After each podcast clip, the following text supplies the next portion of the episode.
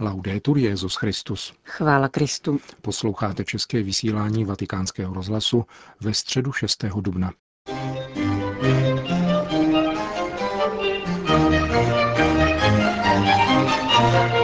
Na svatopetrském náměstí se dnes dopoledne konala generální audience, které se účastnilo asi 40 tisíc lidí. Byla zahájena čtením z Matoušova Evangelia o Ježíšově křtu v Jordánu. Svojí katechezí papež František dnes zahájil novou etapu reflexí nad milosedenstvím.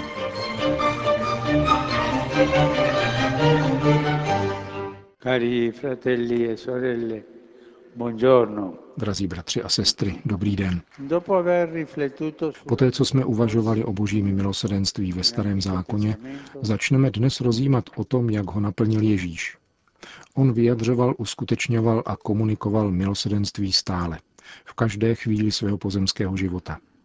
Na setkáních se zástupy, zvěstováním evangelia, uzdravováním nemocných, zbližováním se s posledními a odpuštěním, které uděloval hříšníkům, zviditelnil Ježíš lásku otevřenou všem, nevýjímaje nikoho.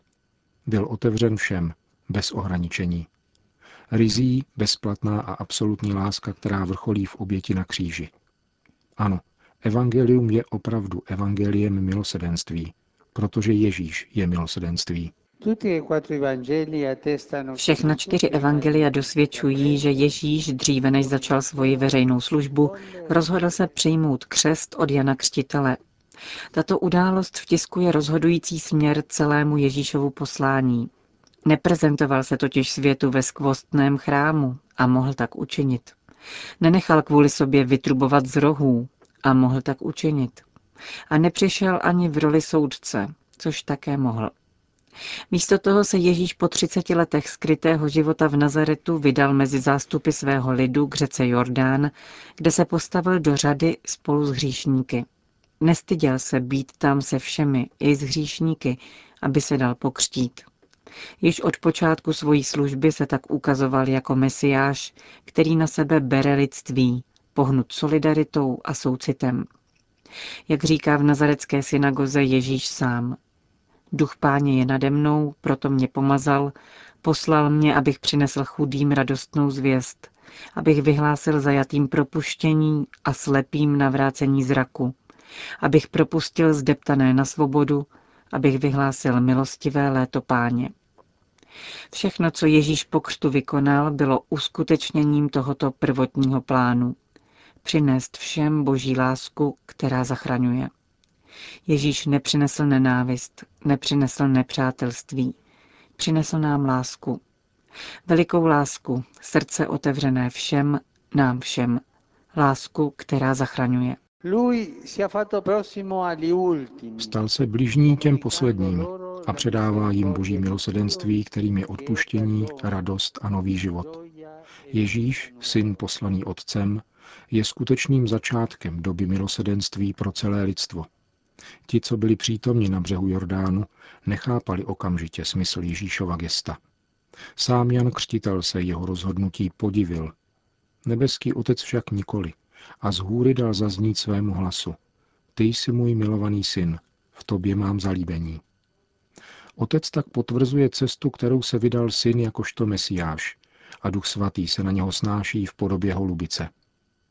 Ježíšovo srdce, tak říkajíc, bije v unizónu se srdcem Otce i Ducha a ukazuje všem lidem, že spása je plodem božího milosedenství.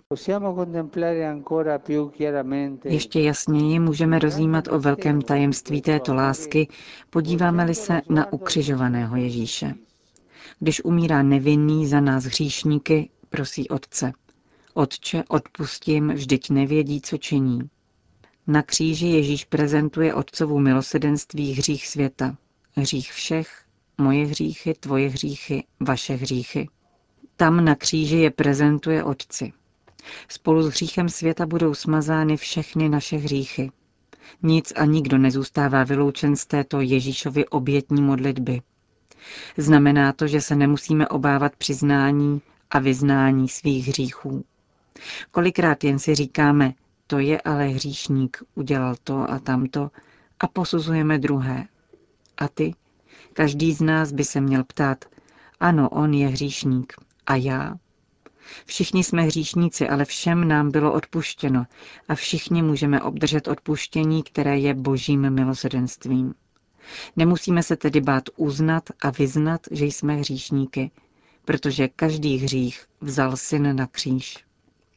Svátost smíření aktualizuje pro každého odpouštějící moc, která pramení v kříži a obnovuje v našem životě milost milosedenství, kterou nám získal Ježíš. Nemusíme se bát svých ubohostí. Každý z nás má svoje. Moc lásky ukřižovaného nezná překážek. Toto milosedenství smazává naše ubohosti. Drazí, v tomto svatém roce milosedenství prosme Boha o milost zakusit moc Evangelia.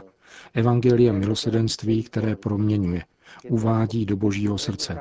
Uschopňuje nás, abychom odpouštěli a dívali se na svět dobrotivěji. Přijmeme-li evangelium ukřižovaného z mrtvých vstalého, bude celý náš život utvářen silou jeho obnovující lásky. To byla středeční katecheze papeže Františka. Na závěr generální audience obrátil Petrův nástupce pozornost ke kalendáři Organizace spojených národů. Na dnešek připadá Mezinárodní den sportu pro rozvoj a mír, vyhlášený spojenými národy. Sport je univerzální jazyk, který zbližuje národy a může přispět k setkávání lidí a překonávání konfliktů. Vybízím proto, aby sportovní dimenze byla prožívána jako posilovna cností v rámci integrálního růstu jednotlivců i komunit. Na závěr generální audience papež František všem požehnal. Dominus vobiscum. Et cum spiritu tuo. Sit nomen Domini benedictum. Ex hoc nunc et usque in seculum. Aiutorium nostrum in nomine Domini. Qui fecit caelum et terram. Benedicat vos omnipotens Deus, Pater et Filius et Spiritus Sanctus. Amen.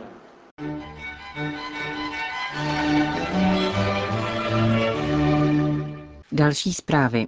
Vatikán, Řecko. Řecká pravoslavná církev informovala, že papež František chce navštívit ostrov Lesbos, aby upozornil na humanitární problémy migrantů a na naléhavou nutnost zakončit konflikty na Blízkém východě. Doprovázet by ho měl konstantinopolský ekumenický patriarcha Bartoloměj, nejvyšší duchovní představitel pravoslaví. Na žádost o potvrzení těchto zpráv vatikánský tiskový mluvčí odpověděl, že rozhodnutí ještě nebyla učiněna. Nelze tedy prozatím mluvit o konkrétním datu nebo programu cesty do Řecka. Potvrdil nicméně, že se o návštěvě skutečně jedná s občanskými a církevními představiteli. Německo. Křesťané z východu, tak nazvali němečtí biskupové svůj nový dokument, který má sloužit jak dobrovolníkům pečujícím o uprchlíky, tak i migrantům. Podle biskupů přišlo v loňském roce do Německa zhruba 200 tisíc křesťanských uprchlíků z Blízkého východu. 16-stránková brožura obsahuje charakteristiky církví, k nimž běženci náleží a uvádí také kontakty na jejich představitele v Německu. V první části jsou popsány východní a pravoslavné církve, jejichž příslušníci tvoří největší skupinu blízkovýchodních křesťanských uprchlíků v Německu. V současné době jich je přes 680 tisíc. Nejvíce je zastoupena syrská pravoslavná církev, arménská apoštolská církev, koptská pravoslavná církev a ekumenický konstantinopolský patriarchát. Druhá část je věnována východním církvím, které jsou v jednotě se svatým stolcem. V této skupině je z 18 tisíci věřících nejzastoupenější maronická a chaldejská církev. Irák. Požadavek zahrnout křesťanské politiky do vlády, výzva k věřícím, aby se nenechali přesvědčit těmi, kdo propagují jejich odchod z Iráku a jednoznačné vyjádření podpory všem národním vojenským uskupením, které bojují proti pozicím džihadistů samozvaného islámského kalifátu. To jsou hlavní závěry jednání iráckých biskupů, kteří se dnes ráno sešli pod vedením patriarchy Luise Rafaela Saka, aby zhodnotili vývoj situace na iráckém území a na celém Blízkém východě. K setkání došlo v Ankavě na předměstí Irbílu, kam se uchýlili křesťané vyhnaní z hlavního města iráckého Kurdistánu. V závěrečném prohlášení iráčtí biskupové vyjadřují hrdost na vítězství a úspěchy, kterých dosáhla irácká armáda ve spolupráci s milicemi kurdských pešmergů, domobrany a sunnických kmenů v boji proti teroristické organizaci tzv. islámského státu. Chaldejští biskupové doufají, že v brzké době dojde také k osvobození Mosulu a planiny Ninive. Biskupové apelují rovněž na moudré islámské autority. Vybízejí je k úsilí o stabilizaci a národní bezpečnost, šíření lidských práv a odložení osobních, stranických a sektářských zájmů a privilegií, svědomím, že k národnímu smíření lze dospět jedině prostřednictvím reálného politického partnerství. U situace iráckých křesťanů ještě zůstaneme. Z Irbílu, kde jsou jejich největší uprchlické tábory, se právě vrátil biskup severoitalského Karpy, monsignor Francesco Cavina. Jako člen delegace italské sekce papežské nadace Kirche in Not se mohl na vlastní oči přesvědčit o jejich současné situaci. Potvrzuje, že život v uprchlickém táboře je velmi obtížný, nuzný, někdy až na hranici přežití. Na otázku zda ti, kdo v těchto táborech žijí, chtějí opustit svou zemi, monsignor Kavína odpovídá.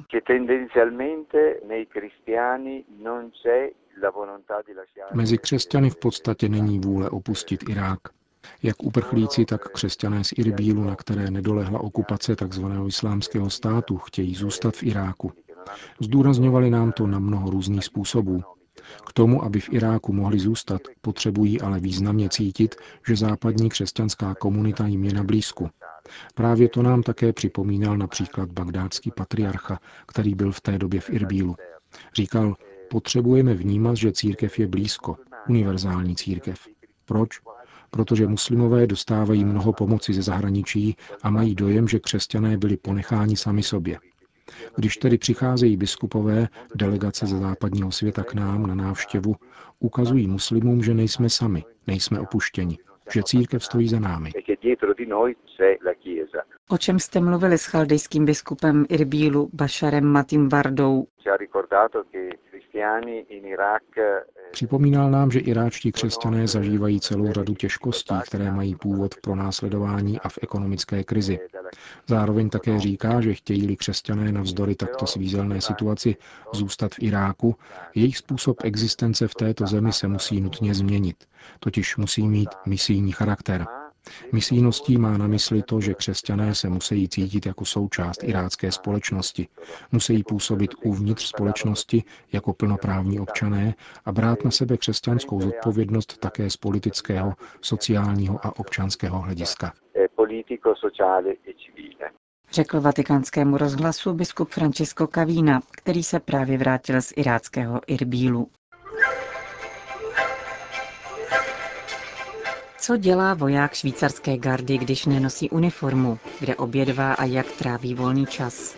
Odpověď v obrazech podává fotografická výstava Život švýcarské gardy, pohled do soukromí, kterou mohou do 12. června shlédnout návštěvníci vatikánských muzeí v rámci běžné prohlídky. Do soukromí švýcarských gardistů nahlédl italský fotograf Fabio Mantegna. Vznik expozice podpořil velitel švýcarské gardy Christoph Graf. Ještě dnes existují motivovaní mladí muži, kteří nastupují tuto mimořádnou a minimálně dvouletou službu, říká 53-letý Graf. V průměru jim je kolem 20 a často se poprvé ocitají na delší dobu mimo domov. Důležitou roli při výběru hraje víra, protože všední den elitní jednotky se vyznačuje pravidelnou modlitbou. V zásadě bych rád řekl, že všichni gardisté jsou přesvědčení křesťané. Přicházejí skutečně proto, že chtějí sloužit svatému otci a církvi. Myslím, že to je právě hlavní motivace. Určitě to není touha po dobrodružství anebo penězích, protože ve Švýcarsku by si jistě vydělali lépe.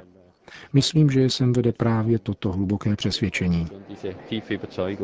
Říká velitel švýcarské gardy Christoph Graf, který v této papežské jednotce slouží už 30 let.